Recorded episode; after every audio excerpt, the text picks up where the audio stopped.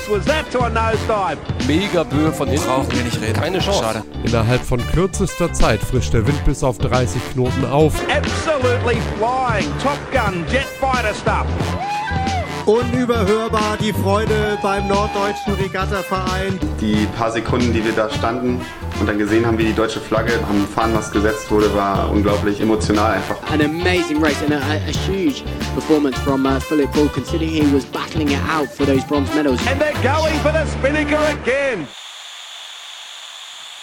Hallo, liebe Leute, was geht ab? Herzlich willkommen zurück zu einer weiteren Folge Viel Wind um Nix. Und äh, heute haben wir eine ganz besondere Folge, weil wir haben es endlich mal geschafft. Wir sind alle drei an einem Ort hier live zusammen. Was geht ab, Jungs? Neben mir auf der Couch. Jo, jo, jo, Jan hier. Ähm, ja, es ist natürlich äh, mal was ganz anderes. Ich weiß gar nicht, wie ich damit umgehen soll. Liebe Grüße in die Welt. Ähm, ich freue mich mega auf die Folge. Was geht bei dir, Flo? Also erstmal müssen wir feststellen, wir sitzen in Kiel und die Sonne scheint. so erst seit fünf Minuten. Aber die Sonne scheint wirklich zur Aufnahme. Und das Krasse ist, dass wir ja aus einer Realität ko- kommen, wo wir jeder in seinem Kämmerchen sitzen und quasi, wenn wir uns räuspern oder halt irgendwie mal wissen müssen, irgendwie uns stumm schalten können. Jetzt sitzen wir hier nebeneinander.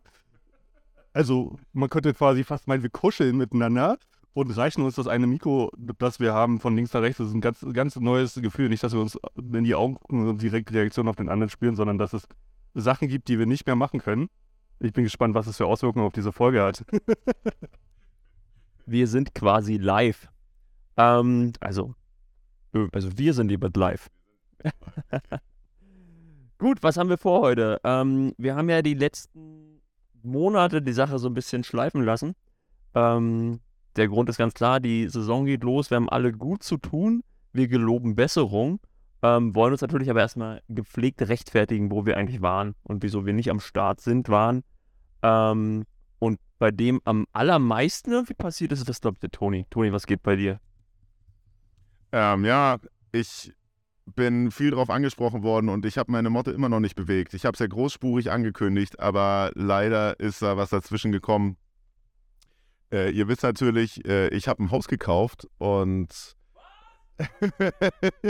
ähm, dummerweise eins, was viel renoviert, äh, viel renoviert werden muss und äh, dummerweise will ich da auch einen Großteil selber machen und deswegen bin ich tatsächlich in so einer Art Teilzeit gerade, äh, auch von meinem Job. Richtig guter Zeitpunkt. Schön den Mai abgepasst. Es ist nur ungefähr der Monat, wo immer am meisten los ist im ganzen Jahr.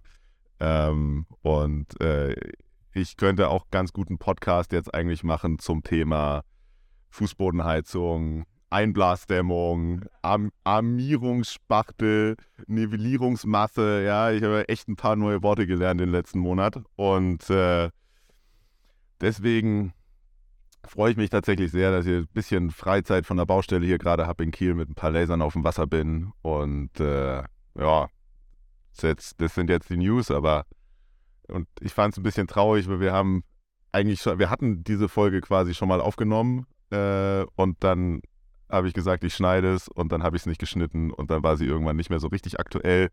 Und äh, jetzt müssen wir es nochmal machen, aber nee, nee, wird's doch gut. Was war bei dir los? Ich muss erstmal das Wort Einblasdämmung feiern. Also, da, da geht der Kopf auf. Ähm, gut. Ähm, ja, bei mir äh, viel ganz normal der Job. Ähm, der ist natürlich im April, Mai ähm, ganz besonders fordernd. Äh, die, gerade die Opti-Szene da mit, mit rund um EM, WMA, Ostertraining, ähm, da ist einfach nicht, nicht viel Zeit und dann hat man ja doch auch nochmal den ein, zwei Tage, wo man schönes Wetter hat, wo man dann auch nochmal auch selber mal rausgeht.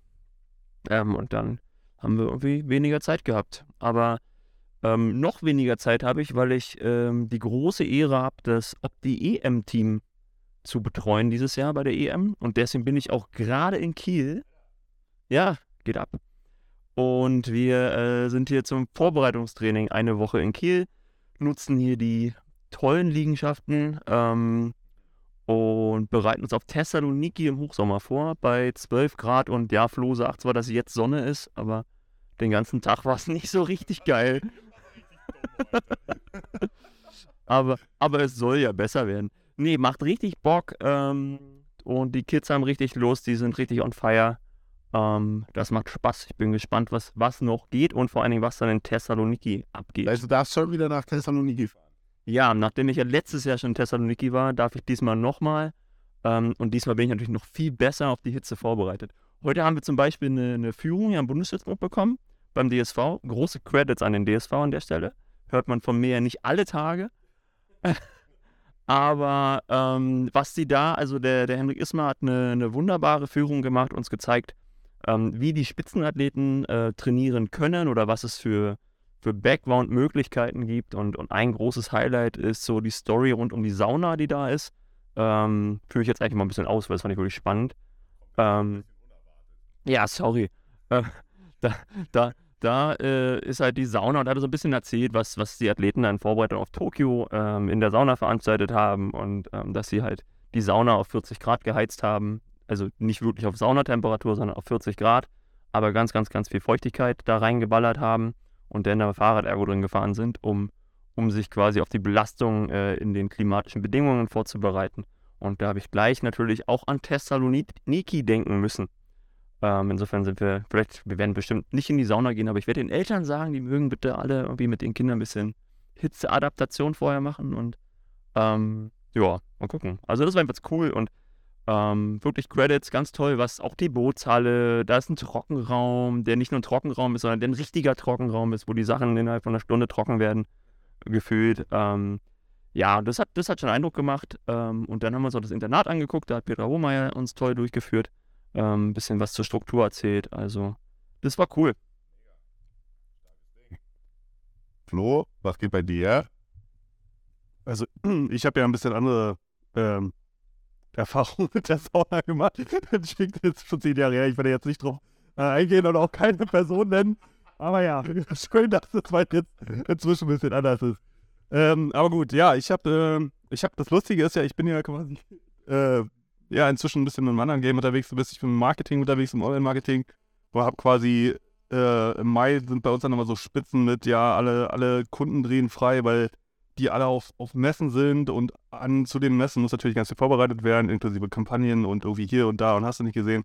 Von daher war äh, auch bei mir viel zu tun, inklusive der einen oder anderen Überstunde, aber ich habe es dann auch noch geschafft, zu einer Messe zu gehen, die ja, größte Messe im Online-Marketing in Deutschland, Europa inzwischen. OMR in Hamburg. Warum erzähle ich das? Aus zwei Gründen. Erstmal habe ähm, ich ein paar Vorträge gehört, ganz spannende, wie sich die Podcast-Landschaft entwickelt und habe da für uns einige Sachen mitgenommen, äh, die ich natürlich den Jungs erzähle, ähm, bezüglich äh, dessen, wie wir unser Podcast noch besser machen können. Und, ohne Witz, ich habe Boris auf dem Klo getroffen. und dann habe ich, welches Boris? Boris. Ja, eins von den fünf Jahren Klos, äh, Hamburger Messehallen. Ich habe Boris Boris Herrmann quasi, also ich war auf dem Weg zum Klo, er kam gerade vom Klo und dann haben wir uns quasi am Ausgang getroffen und äh, ich habe da erstmal gar nicht geschaltet. Ich so, war das Boris, der da gerade an mir vorbeigegangen ist? Und dann habe ich hinterhergerufen, der hat sich umgedreht. Also, was haben meine Augen mich nicht getrügt? Und ähm, ja, dann haben wir ähm, uns verabredet, dass, ähm, also, dass wir jetzt endlich mal eine Folge aufnehmen und er meinte, ich soll ihm schreiben. Und aus der Nummer kommst du jetzt nicht heraus. Alle unsere Hörer haben jetzt gehört, dass wir, dass ich mit Boris gesprochen habe und Boris gesagt hat, dass wir zusammen eine Folge aufnehmen. Also, Boris, du darfst jetzt ein Wort nicht brechen. Äh, wir nehmen demnächst auf. Äh, ich freue mich schon äh, total. Genau, ähm, das, ähm, das war bei mir los. Und dann habe ich mich mal ein bisschen beschäftigt mit diesem ganzen Thema Ocean Race. Ähm, also gar nicht so sehr, so wie wir uns sonst immer mit dem Thema Ocean Race äh, ähm, ja, auseinandersetzen. Und klar ist halt auch alles nicht so grad, äh, gut, was da gerade läuft im, im, Sinne der deutschen Protagonisten. Ja, okay, wo ist es okay, aber die anderen irgendwie äh, hauen sich hier rum. Der war gar nicht an Bord. Stimmt, der war gar nicht an Bord, vielleicht deswegen. Nein, Scherz beiseite. Aber ähm, es geht darum, dass das äh, Ocean Race ja am 9.6. auch in Deutschland stattfindet, im sogenannten Flyby in Kiel.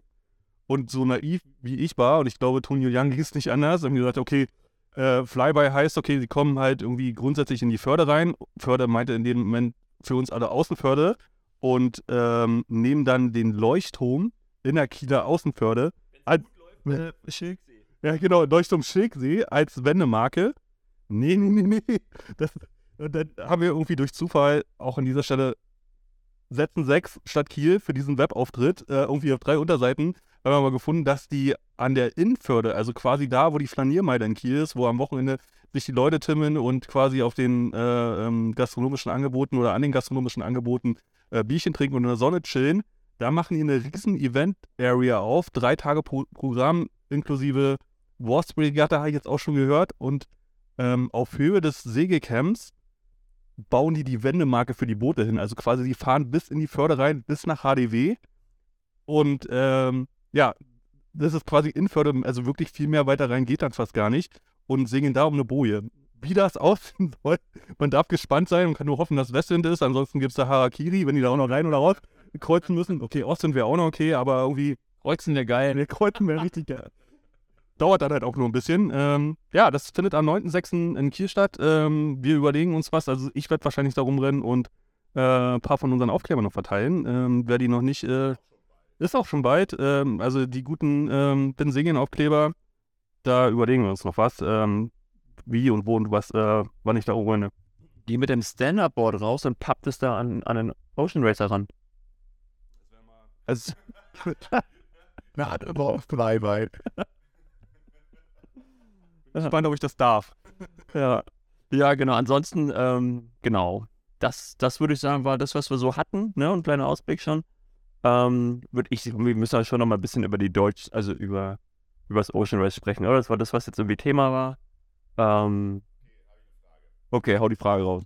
Sind fünf Personen oder also vier segelnde Personen auf dem Boot einfach zu krass? Für, die, für das Material. Machen, machen so viele Menschen das kaputt.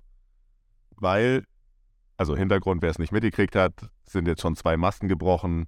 Jede Etappe ist davon gekennzeichnet, dass irgendwer aufgibt wegen irgendeinem Schaden. Und leider sind es ja auch oft genug unsere Jungs, äh, die wir jetzt hier im Podcast schon öfter hatten, auf dem äh, auf, auf der Guyot in Viromont, Team Europe.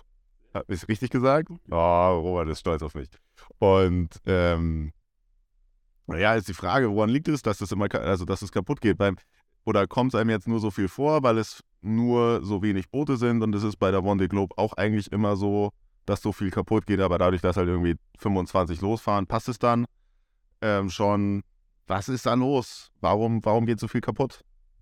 Also ich war auch noch nicht an Bord, ähm, glaube aber, dass du eigentlich den Nagel auf den Kopf triffst. Also die Boote sind ja vor allen Dingen ja für eine Person grundsätzlich konzipiert, oder? Wenn ich so das grob auf dem Zettel habe. Ähm, so, dann ist es so, dass ich glaube, dass wenn man da zu vier, zu fünft an Bord ist, auch vielleicht nochmal mehr Hype hat, ähm, nochmal die letzten Prozente rauszuholen. Ähm, kann ich mir vorstellen. Ähm, dann ist es entsprechend auch schwieriger, vielleicht ein bisschen zu sagen, es geht nur um mich, also ich, also man geht mehr Risiko, glaube ich, vielleicht. Ähm, ja, und das, das kommt alles zusammen, ne? Und ähm, Flo hat, glaube ich, noch einen technischen. Ja, also genau, und fünf Leute hast du gefragt. Ähm, wenn da sonst eine Person an Bord ist und jetzt sind es fünf, würde ich mal grob schätzen, ist es 500 Kilo mehr Gepäck, ne? Also die Menschen plus, plus Klamotten, ja, oder 400 Kilo mehr Gepäck. Ja? Das, das bei den Belastungen was ausmachen, weiß ich nicht, ob der Mast dann gleich brechen muss, das kann ich mir nicht vorstellen. Aber da stecke ich nicht tief drin. Aber ich, ich teile die These so ein bisschen.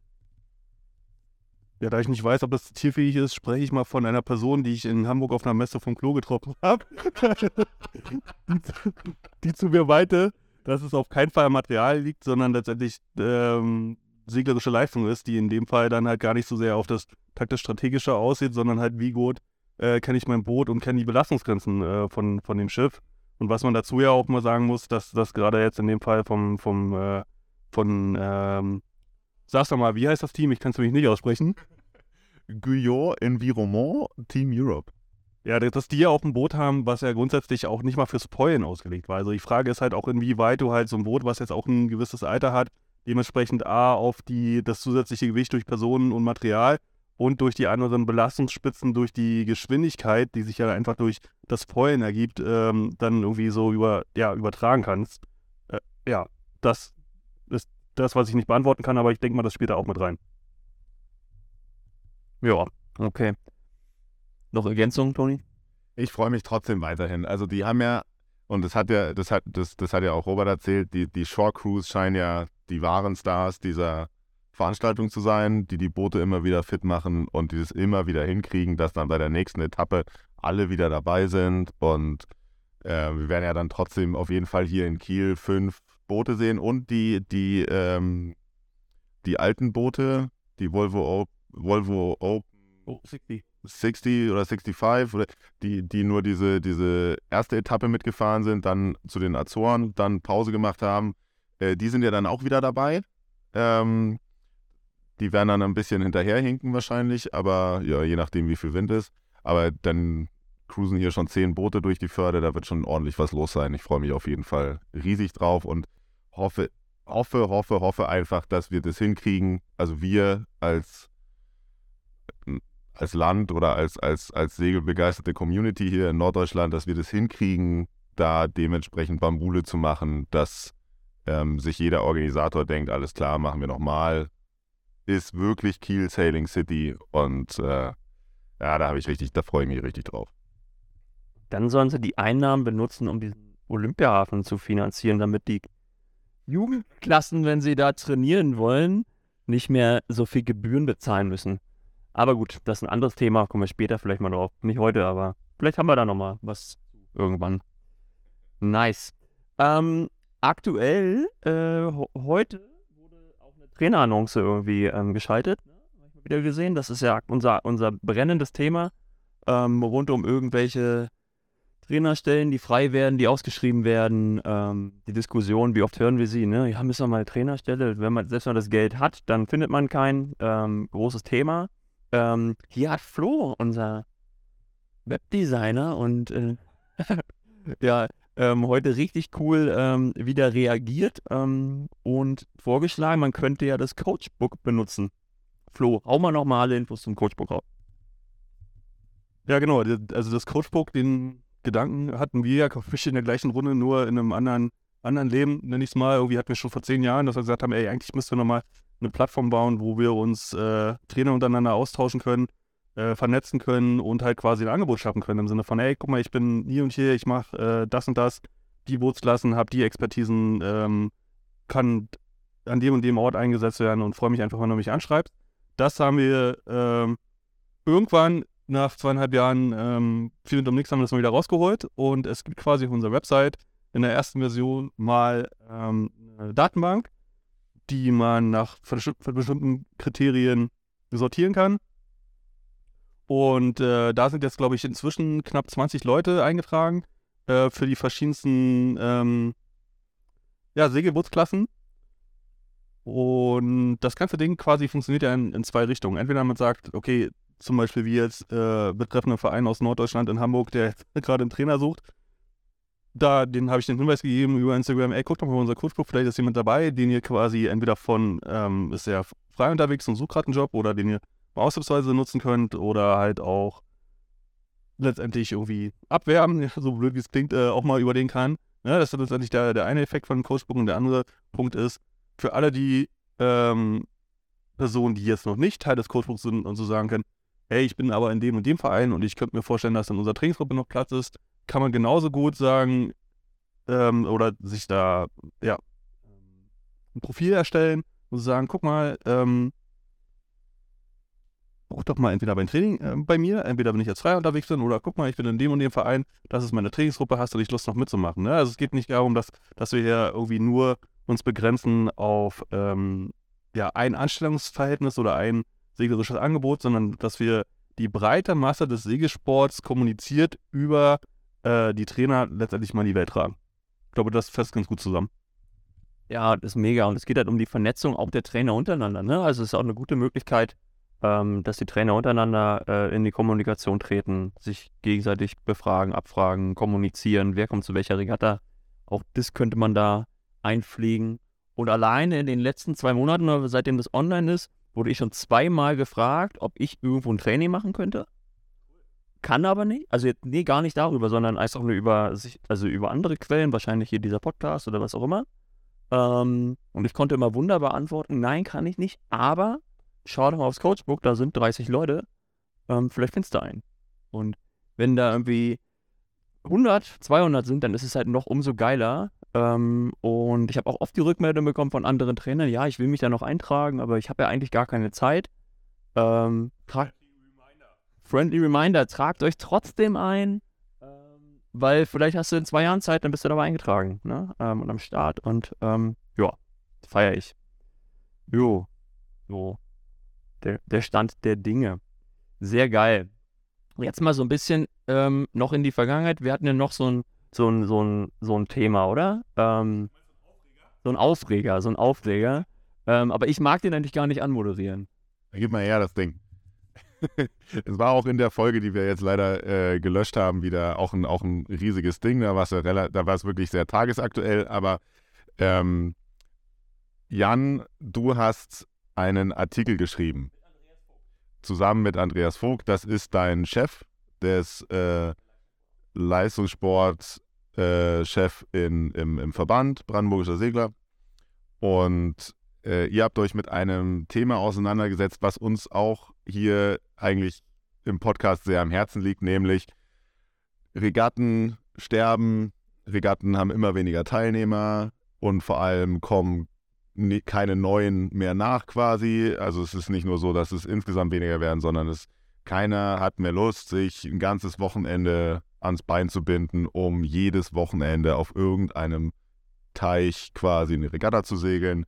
Und für dich ging es ja ganz konkret auch darum, dass du ja als der Mensch, der sich mit Leistungssport im Land Brandenburg beschäftigt, ja darauf angewiesen bist, dass Menschen Opti-B-Regatten segeln, weil das ist ja der Nachwuchs und du so ein bisschen die, die Zeichen am Horizont gesehen hast, ähm, dass es bald keinen Leistungssport mehr geben wird in Brandenburg, weil keiner mehr nachkommt. Und ähm, da habt ihr euch also zusammengesetzt und einen Artikel geschrieben, ähm, der im äh, Landesteil der Seglerzeitung veröffentlicht wurde und den du auch vorgetragen hast auf der Mitgliederversammlung, wenn ich richtig informiert bin. Und dann noch bevor die Seglerzeitung erschien, das ist der, also bis hierhin ist es kein Aufreger, sondern einfach nur gute Arbeit, ja. Ähm, der Aufreger war dann, dass der Artikel im Prinzip eins zu eins, bevor er überhaupt, äh, bevor die Seglerzeitung überhaupt in Druck gegangen ist, eins zu eins auf Segelreporter zu lesen war. Und da hast du gedacht, what ist hier los? Und äh, warum dürfen die das? Und oder dürfen die das? Und jetzt musst du uns nochmal kurz ein bisschen abholen, ähm, wie dann sich das um diesen Aufreger darum herum entwickelt hat. Und dann kommen wir auch nochmal inhaltlich zu dem Artikel und besprechen dann ein bisschen, ähm, was ihr beiden dann da quasi vorgeschlagen habt und warum das so eine gute Idee ist. Ja, dann mittlerweile ist ja äh, ziemlich viel Gras über die Sache gewachsen. Insofern ist es, ist es für mich gar nicht mehr so ein Aufreger. Ähm, ah, und ich würde eigentlich viel lieber über den Inhalt sprechen, weil der viel wichtiger ist. Äh, genau.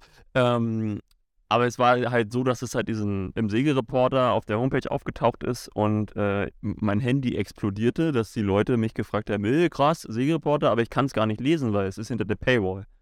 Ähm, und ich wusste überhaupt gar nicht, worum es geht. Ähm, Andreas auch nicht. Ähm, und äh, ja, die Leute wollten den Artikel lesen, konnten ihn nicht lesen. Und ja, ich konnte dann immer nur antworten, ihr müsst quasi warten, bis die Seelerzeitung kommt, da steht es drin. Ähm, und äh, dann schrieb ich oder haben wir uns versucht, damit auseinanderzusetzen, äh, warum denn jetzt einfach unser geistiges Eigentum hier plötzlich auf irgendeiner Homepage auftaucht.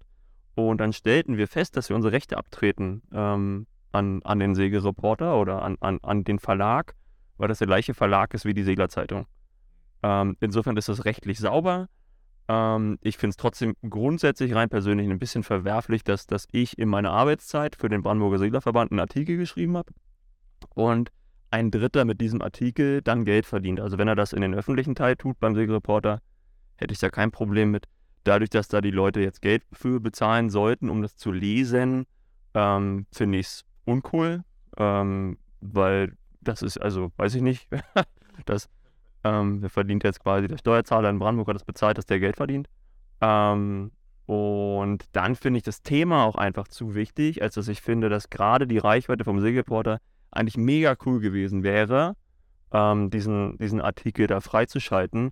Ähm, weil die, die ich habe gemerkt, wie du gerade gesagt hast, Toni, inhaltlich, ne? Du hast in Brandenburg gemerkt, ähm, ich habe es woanders auch schon gemerkt und darauf fußt auch ein, ein, großer Teil von dem Konzept, was wir dann daraus entwickelt haben, dass es gar nicht nur ums brandenburgische Segeln geht, sondern die Analyse, kommen wir gleich im Kern zu, die ist ziemlich bundesweit ähm, und das war auch die Rückmeldung, die wir bekommen haben. Ne? So, und eine Sache, die mich auch noch stört, die mich noch loswerden, ist, ähm, auch ich hätte so gerne, hätte ich eine Warnung gehabt, weißt du, so, äh, äh, lieber Jan, lieber Andreas, dann und dann publishen wir euren Artikel. Ähm, ich wäre irgendwie gerne vorbereitet gewesen oder informiert oder, ne, weil ich saß sogar auf dem Skilift und, und mein Handy explodierte. Das war ein bisschen wild, ja. Ja, um das mal aus äh, Marketing und Urheberrecht äh, einzuordnen. Wir haben ja letztendlich auch einen Bildungsauftrag und es ist letztendlich so, ähm, dass ich jetzt auch aus einer Historie komme und da denke ich, Jan und Toni seid genauso, dass man sagt, okay, Segelreporter ist quasi, oder nicht Segelreporter ist falsch, sondern die Seglerzeitung ist halt ein Magazin, ähm, was davon lebt, dass jeder Landesverband das mit Inhalt füllt und quasi vom, vom Verband für die Segler im Verband lebt und so weiter und so fort. Was an mir komplett vorbeigegangen ist, und ich glaube auch überhaupt nicht an die große Decke gehangen wurde, ist, dass die Seglerzeitung jetzt Teil von Segelreporter ist oder andersrum. Wie genau, weiß ich jetzt nicht. Und quasi, das finde ich hier an der Stelle nochmal ganz, ganz wichtig zu erwähnen, um unserem Bildungsauftrag nachzukommen. In dem Moment, wo man einen Artikel für die Seglerzeitung schreibt und man der Veröffentlichung in der Seglerzeitung zustimmt, tritt man automatisch alle Rechte ab und Segelreporter darf dann quasi selbst entscheiden, ob und wie sie damit zusätzlich Geld verdienen. Und das finde ich mal, auch wenn das rechtlich sauber ist, finde ich das aus einer medienethischen Sicht sehr, sehr, sehr fraglich. Ich weiß auch, woher es kommt. Ich meine, das erleben ich, ich ja, ja, aber das ist, das ist, das, das erleben, das erlebe ich ja nicht nur äh, bei, bei, ähm, bei ähm, Segelverlagen oder Verlagen, die sich mit dem Segelsport auseinandersetzen. Ich meine, das, ähm, ähm, ja, das Zeitungssterben erleben wir in allen Branchen und letztendlich irgendwie, das, Leute von Segelreporter müssen auch ihren Kühlschrank füllen. Von daher haben sie einen Weg gefunden, wie sie es legitim machen können. Aber unter dem Hashtag KeerLeaks, neue Enthüllungsplattform, äh, wollen wir hier nochmal explizit darauf hinweisen, dass das so ist und dass man sich dessen bewusst sein muss, wenn man einen Artikel in der Seglerzeitung veröffentlicht. Kommen wir jetzt endlich zum Inhalt. Wie löst du denn jetzt das Problem von Segel Deutschland, Jan? Für drei Euro sage ich es dir. ähm, Ne, ich löse es gar nicht. Also das, ähm, ich habe jetzt ganz, ganz, ganz viel gelernt in der Kommunikation zu diesem ganzen Thema, dass, dass die Analyse halt ergeben hat, dass wir viele, viele Probleme haben im Bereich Kinder zu Regatten zu bringen. Ähm, dass nicht das Problem ist, Kinder zum Segeln zu bringen.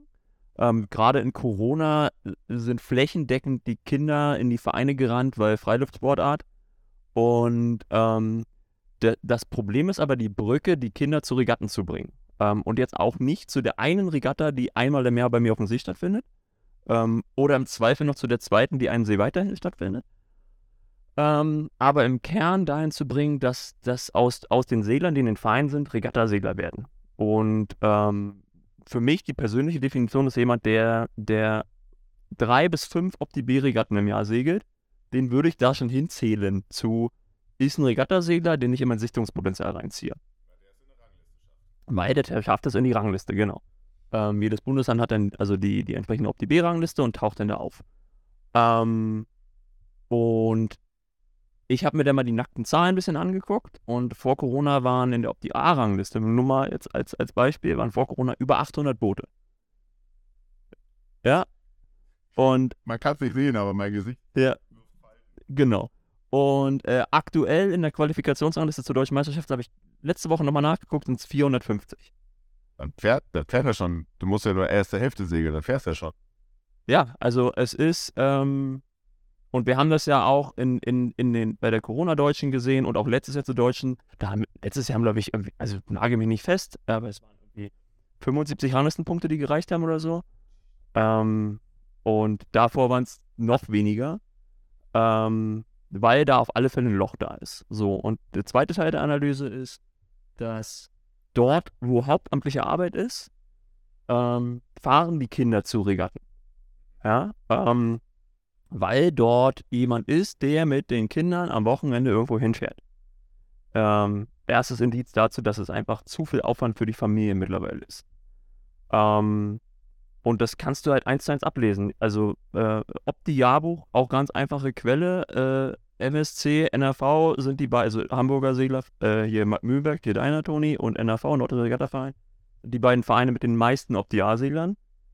Ähm, und danach kommen dann äh, hier die ganzen Berliner, Berliner Yacht und was weiß ich nicht alles. Potsdamer, genau. Dann äh, noch die Münchner. Ähm, und, und dann siehst du so Cluster in, in Niedersachsen, ähm, die dann aber natürlich unter der Hauptamtlichkeit von, von, von, von Tim Kirchhoff und so weiter und so fort äh, zusammenhängen. Und in MV hast du ja auch dann Rostock und Schwerin und so ein bisschen Greifswald. So. Ähm, das ist überall da, wo Hauptamtlichkeit. Achso, und Bodensee haben wir natürlich noch, ne? Genau. Und, und Ethof und München. Ne? Also alles, was da unten ähm, Bayern ist. So, ansonsten ähm, habe ich dann noch in Brandenburg meine, meine sechs bis acht Opti-A-Seele und die existieren auch nur, weil ich als Hauptamtlicher die in eine Gruppe vereinige. Ähm, Nehmt es mir nicht übel. ähm, weil, weil ich halt den Hut für die auf habe und mit denen rumreise und, und den ganzen Kram mache. So. Und alles andere ist quasi, na, also es gibt noch, noch ein bisschen hauptamtliche Pflänzchen gibt's, Pflänzchen gibt's nicht, äh, ehrenamtliche Pflänzchen gibt es, ne? Fällt mir der Mögelsee ein. Ähm, aber du kannst halt ganz klar ablesen, wo Hauptamtlichkeit ist, da ist was. Und ansonsten ist es ganz, ganz, ganz schnell auch gen Null. Ja, so, das ist, das ist ein Punkt. Ähm, so dass insgesamt wir einfach wenig Leute haben. Die, die wir haben, sind gut versorgt, ja, aber wir haben nicht mehr das Sichtungsfeld. Und jetzt ist die Frage, wollen wir noch irgendwie wieder welche hinbekommen? Und das möchte ich auf jeden Fall. Und wir haben ja mehr als, keine Ahnung, 20, 30 Stellen, wo wir gesagt haben, ob die Segler herkommen können oder andere Bootklassen, ist ja egal. Ähm, so dass wir ran müssen, dass wir das niederschwellig hinbekommen. Wir müssen irgendwie die Kids zu den Regatten bringen. Und dann haben Andreas und ich einfach mal geguckt, was macht denn so eine Regatta attraktiv oder nicht attraktiv? Und ja, da fallen uns viele, viele, viele Sachen ein, weswegen erstmal eine Regatta unattraktiv ist. Ne? Für, für die, die genau diesen Schritt gehen wollen, hin zu drei, drei, vier, fünf Regatten segeln. Und Schlüsselerlebnis für mich war letztes Jahr im Herbst, hatte ich zwei Regatten, wo wir quasi Samstag, Sonntag nicht gesegelt sind. Ja? Da war einfach kein Wind. Das heißt, die Leute sind da hingefahren, das ganze Wochenende. Die haben da teilweise gecampt und sind am Sonntag unverrichteter Dinge nach Hause gefahren. Vielleicht haben wir bei dem einen, glaube ich, ein oder zwei Wettfahrten gefahren, irgendwelche Schweinerennen. Und bei der anderen wir einfach das ganze Wochenende nicht gesegelt. Ähm, wo völlig zu Recht alle beteiligten Personen, ohne dass der Verein irgendwas falsch gemacht hat, gefragt haben, Alter, was war das denn für eine Zeitverschwendung? Was haben wir denn jetzt dieses Wochenende gemacht? Ja, was hätten wir nicht alles machen können? Und ja, wir können sagen, Freiluftsportart, aber an dem Punkt musst du erstmal kommen, dass du so verrückt bist und dann nächstes Wochenende wieder zum Regatta fährst. Ja. Ähm, und wir wollen ja aber, wir müssen mit der Zeit gehen, wir müssen die Leute abholen, müssen die zu einer Regatta bringen. Und wenn ich jemand das erste Mal mitnehme oder einen Vater begeister, mit seiner Tochter dahin zu fahren, und dann erlebt er genau das, der kommt nie wieder. Ja. Ähm, also irgendwie sich schon mal ein Programm zu überlegen, wenn kein Wind ist, wäre es schon mal richtig nice, ein Programm zu haben als Veranstalter ähm, was man mit den Kindern macht und sie nicht einfach sich selbst überlassen. Ja? Ähm, ich meine, wir haben früher Skat gespielt, das war geil, aber können die ja nicht mehr. Ähm, so, das, das ist die eine Ebene. Und dann haben wir das aber weiterentwickelt zu einem Konzept und wo wir auch gesagt haben, wir müssen viel flexibler werden und noch eine, eine Stufe tiefer gehen. Ich weiß, überall gibt es schon so ein bisschen Opti-Liga und so, ne? Und haben uns einfach überlegt, jetzt ganz konkret, ähm, dass man so ein Setting schafft, dass man vielleicht acht Boote in einem Verein hat, die stellt an einem Ort, ähm, mit dem Ziel, dass die Leute da einfach hinfahren, da die gestellten Boote stehen ähm, und die Leute, die Kinder, dann einfach Regatta segeln können. Ähm, Toni, jetzt kommst du ins Spiel und ähm, auch der andere Toni, der vielleicht zuhört. Wir haben ja so eine Nikolaus-Regatta. Ja, und die Nikolaus-Regatta, die im Freundeskreis fahren seit, seit fast 20 Jahren, die funktioniert so, dass wir einmal im Jahr rund um Nikolaus uns treffen. Da existieren zwei, früher waren es Laser, mittlerweile segeln wir Finn, weil wir alt geworden sind. Ähm, wir kommen aus ganz Deutschland hin, wo wir halt hingezogen sind. Und auch Österreich, Grüße an Marco. Ähm, und segeln einfach Matchways gegeneinander und am Ende gibt es einen Gewinner. Und keiner hat Aufwand, weil die beiden Boote stehen an dem Verein. Ähm, und wir gehen einfach den ganzen Tag segeln.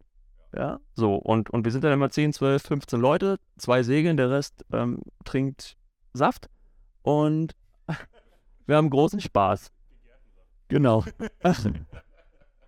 so, und, und das, das Ganze irgendwie alles in, in ein Konzept geworfen ist einfach, ich, ich Verein schreibe eine Regatta aus an einem Samstag mit dem Ziel, dass die, die, die Kinder ähm, um 8.30 Uhr zu Hause das Haus verlassen, im Idealfall mit dem Zug oder mit dem Auto, ähm, aber ohne Anhänger, ohne alles, nur mit Sporttasche.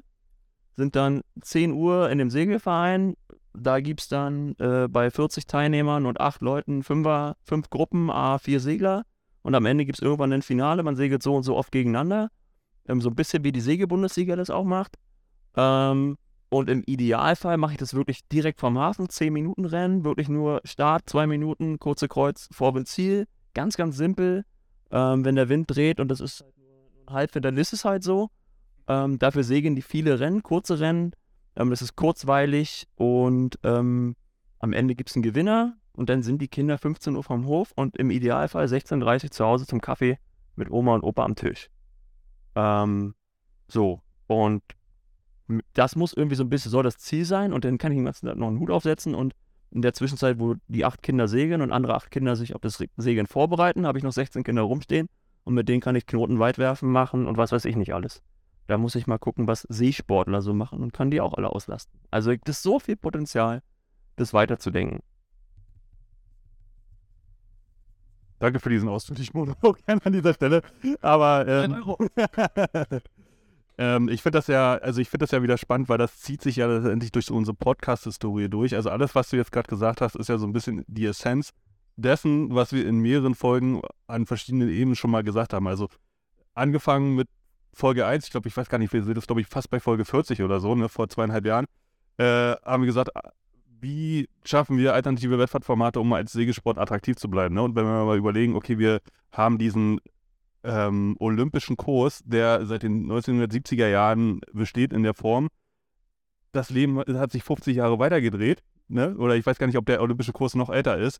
Und genau dieses Thema, wir ähm, fahren ein ganzes Wochenende hin, um im Zweifel drei Wettfahrten zu segeln. Das hat einfach nicht mehr zeitgemäß, weil ähm, ja, sich die, die, das ganze inhaltliche Verständnis und auch die Art und Weise, wie wir zusammenleben, ja auch komplett weiterentwickelt haben hat. Und dann an der nächsten Stelle nochmal den Verweis zu unserer Folge mit äh, Michael Walter in, im Jahr 19, äh, 19, 2023, wo die Bundesregierung äh, beschließt, dass neue ähm, Heizungen in Häusern mit 60 Prozent äh, erneuerbaren Energien ausgestattet sein müssen, fährt ähm, ganz Segel Deutschland jedes Wochenende im Individualverkehr mit dem Boot auf dem Dach durch die Republik im SUV oder Bus, äh, macht die Autobahn kaputt.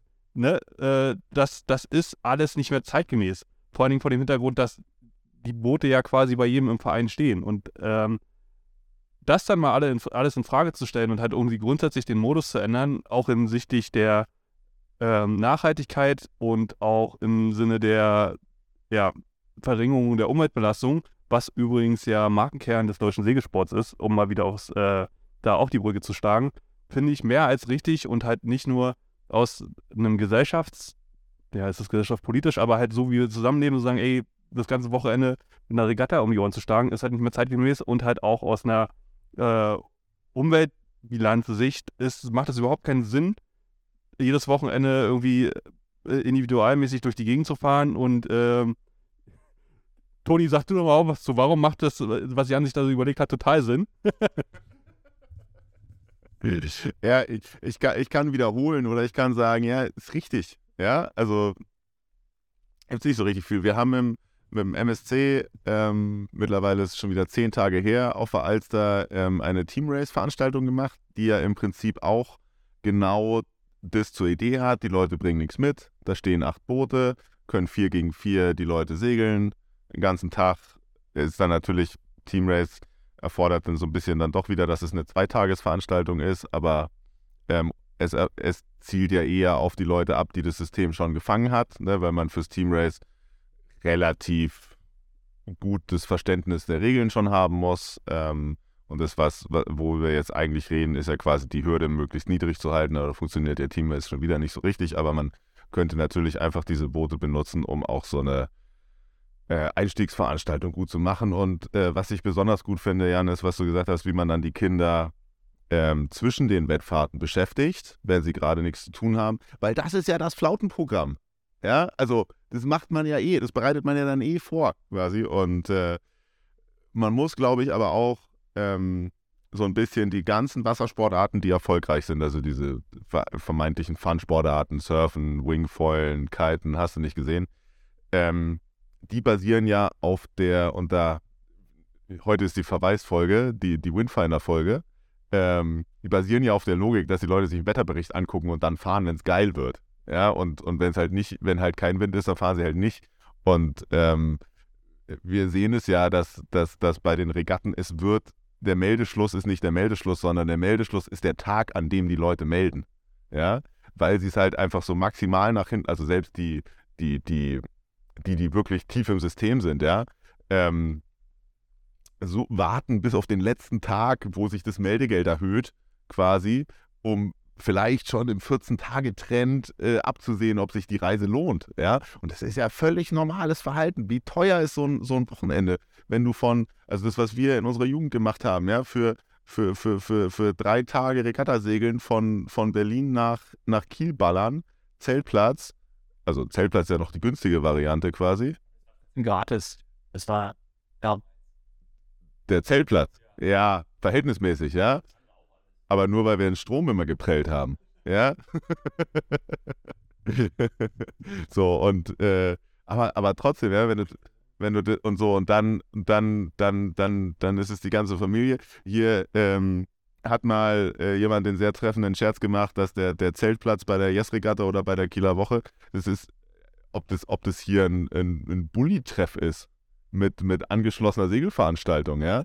Also, was da für Werte auf diesem Zeltplatz stehen. Ja, un, völlig unnormal. Und ähm, das fand ich auch wieder, wir haben ähm, so, äh, Podcast-Kollegen, muss man ja fast sagen, ähm, äh, von, vom, vom, vom, vom gemischten Hack. Ähm, haben sie. äh, Grü Grüße gehen raus. Und dann, die, die stellen sich immer so Fragen. Und eine Frage am Ende einer Folge war, äh, wenn du so einen Bonzensport machen müsstest, ja, ähm, also wirklich, du musst jetzt eine Bonzensportart machen. Ja, wir wissen, die sind alle kacke und bonzig, aber eine, eine muss, sonst stirbst du morgen. Eine musst du machen. Und äh, von, von, äh, von Felix Lobrecht, die, die, die, die Antwort aus der Pistole war: Segeln? Segeln ist, glaube ich, ganz cool. Und ich dachte mir, ich habe es gehört und dachte mir, scheiße, will ich eine Bonzensportart? weil sich das für uns immer nicht so angefühlt hat. Ja? Wir haben viel gezeltet ähm, und, und, und so versucht es auf, auf eine günstige Sache hinzukriegen, aber naja, es ist natürlich auch die Einstiegshürde. Also wenn du, wenn du, und jetzt haben wir, jetzt haben wir eigene Kinder und meine Frau zum Beispiel sagt immer, naja, Aaron, den geben wir schon mal in den Segelverein. Und dann sage ich immer, ich, also nur für den Fall, dass er aus Versehen gut ist darin. Ich weiß, was es am Ende dann kostet. Also nicht am Anfang. Ja? Sondern ich weiß, was es dann kostet, wenn er 18 ist. Und ja, ja, also und, und diese, diese ganzen Vorschläge gehen ja in die richtige Richtung, dass die Kosten runter, äh, Umweltbilanz verbessern, ähm, Machbarkeit mit der Familie verbessern oder mit, mit der Familie, die halt mit dem Segeln nichts am Hut hat. Und ähm, das ist schon eine gute Sache. Äh, und ich, wer setzt es am besten um in der Zukunft? Das ist eigentlich die Frage, die sich mir stellt, weil irgendeiner muss ja anfangen damit. Ja, wir, wir probieren jetzt mal äh, zwei, zwei von meinen Konzept, also die Idee, die wir haben, an zwei Orten umzusetzen bei uns. Ähm, und dann das mal zu evaluieren. Ich habe jetzt aber schon mitbekommen, dass auch andere die Idee aufgreifen und weiterentwickeln und war dann selber schon gleich doof, ne? Wurde mir erzählt, ja, cool, und äh, wir haben uns auch überlegt, wir machen so und so. Und ähm, dann war ich schon voll dabei, die zu bremsen, weil das nicht so ist, wie ich es mir vorgestellt habe. und weil, weil in meinem Kopf dann der wissenschaftliche Ansatz irgendwie da war, dass ich mir gedacht komm, ich, ich mach das mal so, weil ich, ich brauche erstmal irgendwie Daten, weil ich will das erstmal so machen, ähm, um zu gucken, ob das funktioniert. Wenn jemand was anderes macht, dann finde ich den Ertrag der Informationen, die ich erstmal brauche, ob, ob die Idee überhaupt wirklich gut ist, äh, nicht so richtig geil. Und dann habe ich mich aber so doll zurücknehmen müssen und mich schon siebenmal entschuldigt, es ist also und dann auch sofort aufgehört, weil eigentlich ist ja genau das, was ich möchte, dass die Leute diesen Ansatz verstehen und den dann für sich adaptieren. Ja, mir ist ja völlig Latte, was dabei rauskommt, wenn es funktioniert. Ähm, und alles, was du jetzt irgendwie es sind noch so viele Sachen eingefallen, was, was, was wir in die, in die Analyse mit reingepackt haben, was, woraus dann am Ende drei, vier Seiten Text wurden. Ich würde auch sagen, also ich, dieses Konzept, die drei, vier Seiten, die schicke ich gerne rum. Also wer die haben will, schreibt uns, gibt die E-Mail-Adresse her und dann jage ich das rüber. Ähm, das ist überhaupt kein Problem. Ähm, weil, alles, aber wo ich hinaus wollte, dass du sagtest, Toni, ähm, diese, diese Meldegeschichte, ne, da hat Andreas immer zu gesagt, da, wir, wir bewegen uns, wir sind wie Dinosaurier, ja, sagt er immer. Ja, wenn, wenn unser Anspruch ist, dass die Leute drei, vier Wochen vorher melden, damit der Veranstalter eine Planungssicherheit hat. Den Kunden interessiert doch nicht der Veranstalter. Der Supermarkt ist bis 23 Uhr auf als Servicegedanken. Unsere Gesellschaft hat sich so entwickelt. Mutterstadt. Ja. Und dann gibt es noch den Späti. Ja. Also, also unsere Gesellschaft hat uns so erzogen, dass wir nichts planen müssen, dass es, dass es da nicht drum geht, sondern ähm, dieser Wandel ist, ist real. Ja. Ähm, wir, wir haben, Flo hatte das ange sein, dein Take war ja die Sache mit, mit, mit, der, mit der Umwelt. Ähm, du hast es ergänzt mit, mit der Gesellschaft. Ähm, es gibt Regionen, gerade in der Stadt und auch in Potsdam, wenn wir den Eltern sagen, Boot aufs Dach los geht, dann, dann ist nicht, oder, oder nehmt den Anhänger mit, dann ist nicht die Antwort, wir haben keine Anhängerkupplung wie vor zehn Jahren. Die Antwort ist, wir haben kein Auto. Ja, wir hatten immer Angst davor, dass sie keinen Hängerführerschein mehr haben. Aber die Angst ist einfach, wir haben gar kein Auto. Die Leute, die Leute haben kein Auto mehr, ne? Weil, weil, weil es, auch wenn es langsam geht, aber der ÖPNV wird ja weiter ausgebaut. Es wird attraktiver. Ne? Das heißt, wir müssen anfangen, ähm, uns andere Lösungen zu überlegen.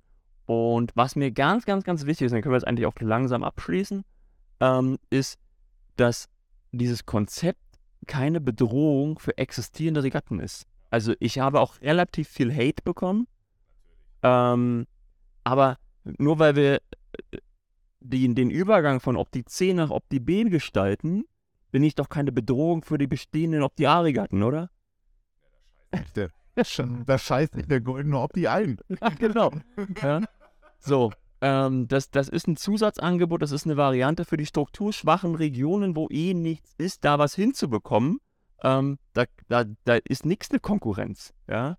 Ähm, nicht, nur strukturschwache Regionen. Whatever, wie, aber. Wie, wie viele, wie viel, also die, also ich, ich habe ja wirklich das Glück, dass die Leute dann schon verkauft sind an das Hobby, wenn sie bei mir im, im Laser oder im 420er unterwegs sind. Aber gerade die und die, die großen Regatten, wie jetzt halt hier irgendwie die Yes oder wenn wir irgendwie an Gardasee fahren, dann fahren sie natürlich immer alle mit. Ja, so, aber wenn dann halt die Regatta auf der Elbe oder äh, auf der Alster, selbst wenn es Hamburger Meisterschaft ist, ja, dann, dann kommt da die Info, ja, Toni, wir können nur Samstag, weil am Sonntag ist der und der Geburtstag oder die und die Familienfeier, mein Cousin, Konfirmation, sonst was. Ja? Das heißt also, selbst in, selbst in der Zielgruppe ist es eine relevante äh, Geschichte. Landesmeisterschaft mehr als einen Tag geht? Boah, das ist jetzt natürlich was. Ähm, bestimmt, weiß ich nicht. Weiß ich nicht.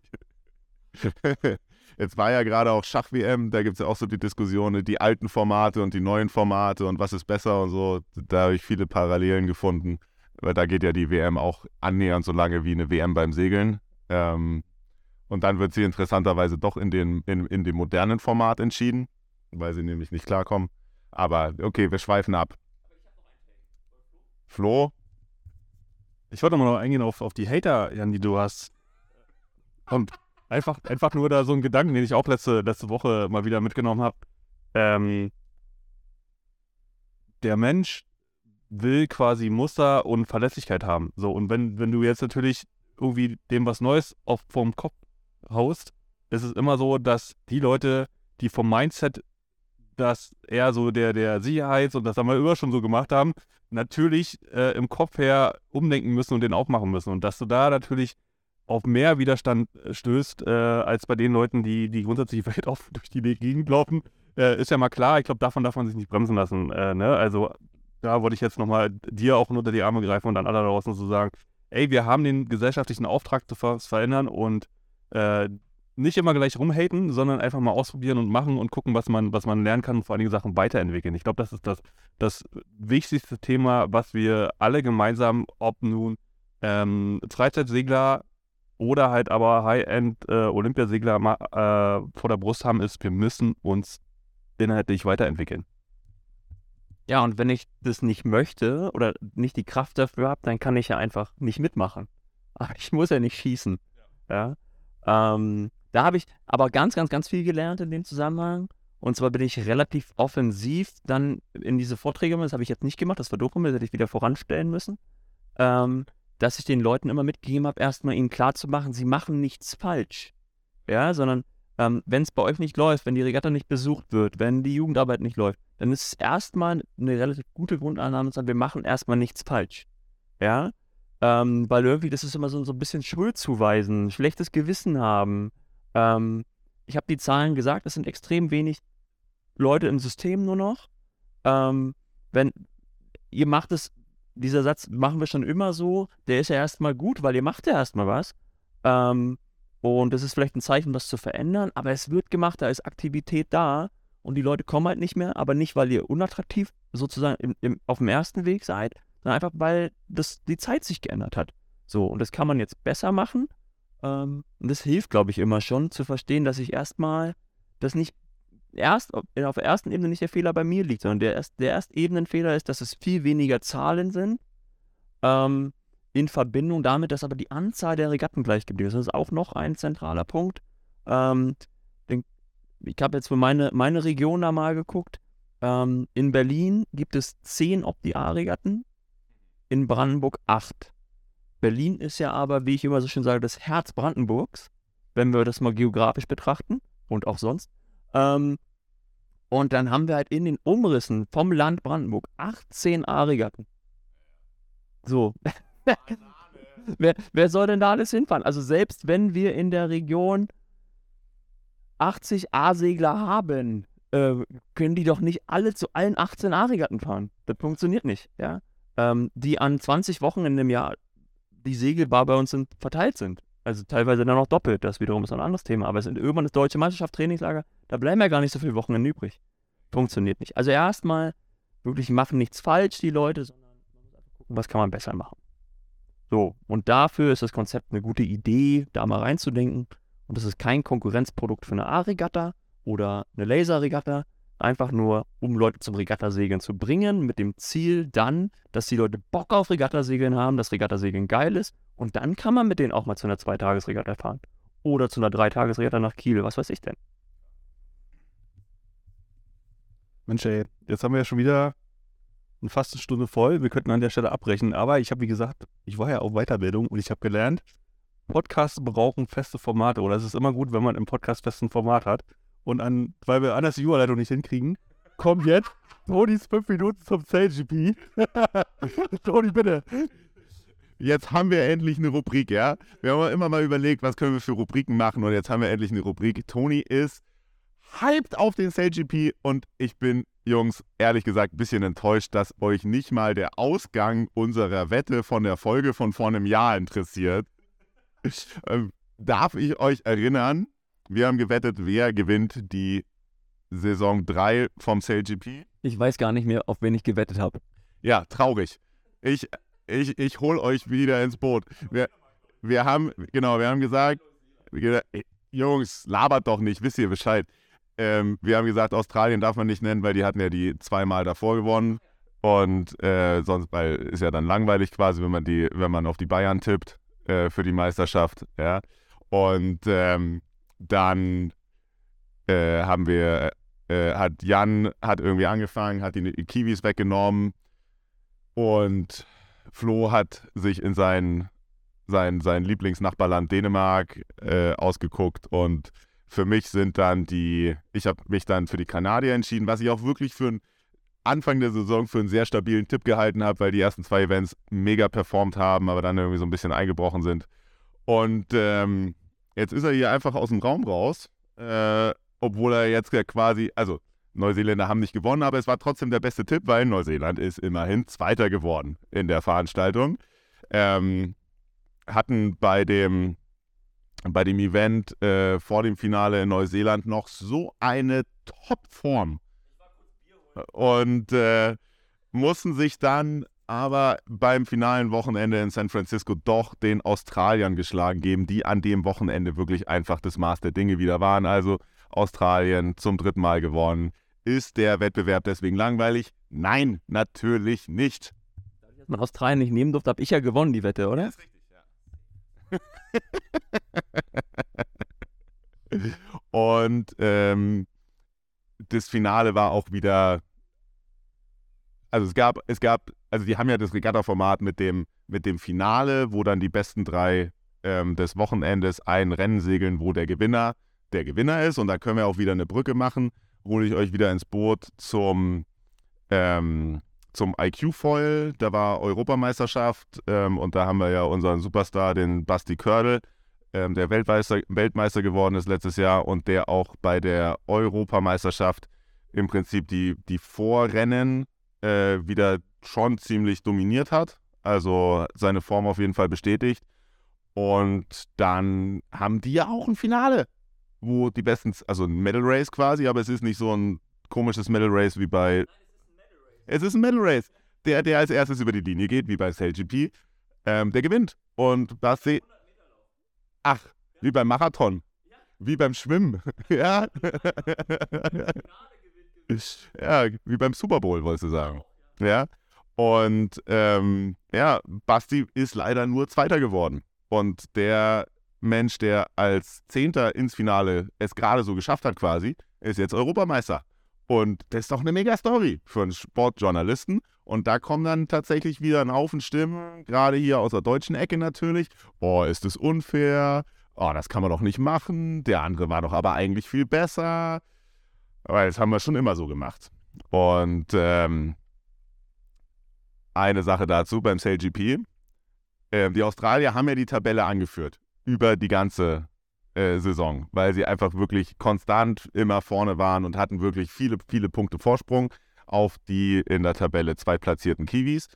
Und weil die Kiwis das Event in Neuseeland so dominiert haben, hat plötzlich Slingsby, der ja bei den Australiern steuert, plötzlich so ein bisschen Muffen gekriegt, glaube ich, und immer so ein bisschen gepöbelt. Man sollte doch vielleicht den Modus so ändern, dass auch die, die Punkte der ganzen Events irgendwie im Finale berücksichtigt werden, weil er irgendwie schon vielleicht so ein bisschen kleinen Kupferbolzen in der Hose hatte, dass er es halt nicht macht dieses Mal.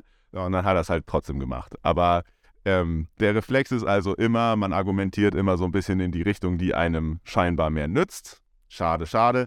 Aber ich bin gleich fertig mit dem SailGP. Wisst ihr, was das Allerbeste daran ist? Geht irgendwie in drei Tagen.